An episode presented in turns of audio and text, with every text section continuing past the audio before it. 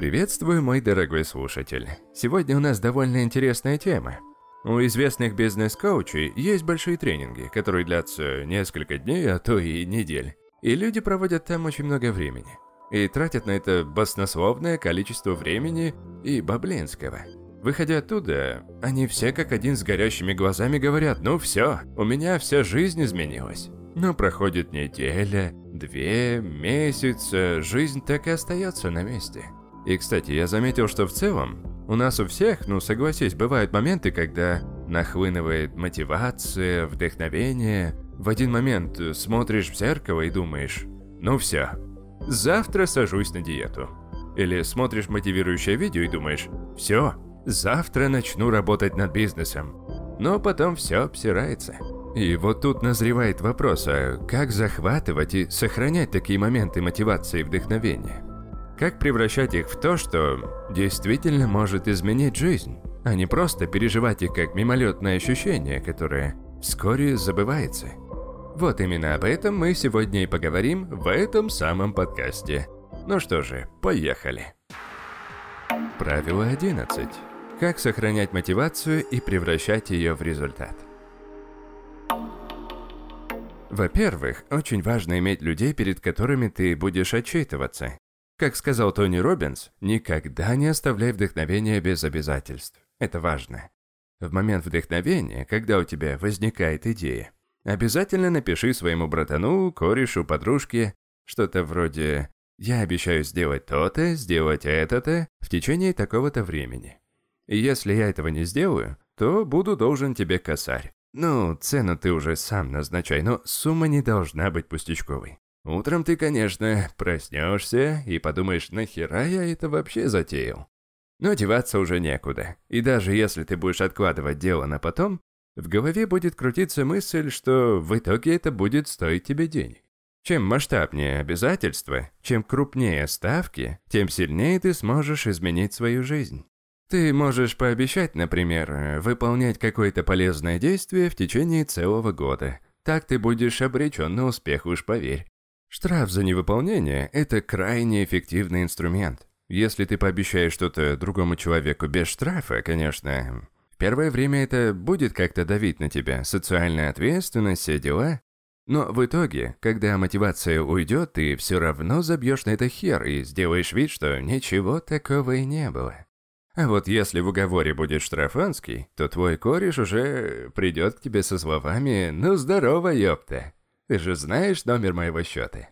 Некоторые большие изменения проектируются негативным опытом. Я помню то время, когда я решил, что важно поддерживать свою форму, потому что я не понравился одной девушке. И эта мысль поддерживала мотивацию. Вот не было такой инструкции в голове, а она взяла и застряла там. И наверняка у тебя были похожие ситуации. Не обязательно с девушкой, но вот что-то не получалось, и сразу появлялась мотивация стать лучше. Пользуйся такими моментами на максимум. Еще раз, вернемся к нашему другу Тони Робинсу. Он выделяет две очень важные вещи для мотивации. Это сильная причина и успешный пример перед собой. Для какого-либо непростого действия всегда нужна сильная причина.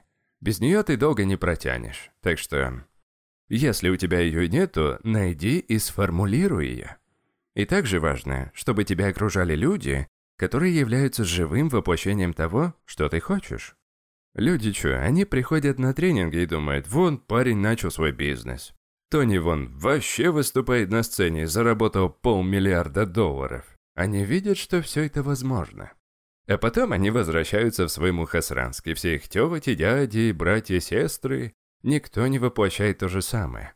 И, конечно, это уже кажется невозможным.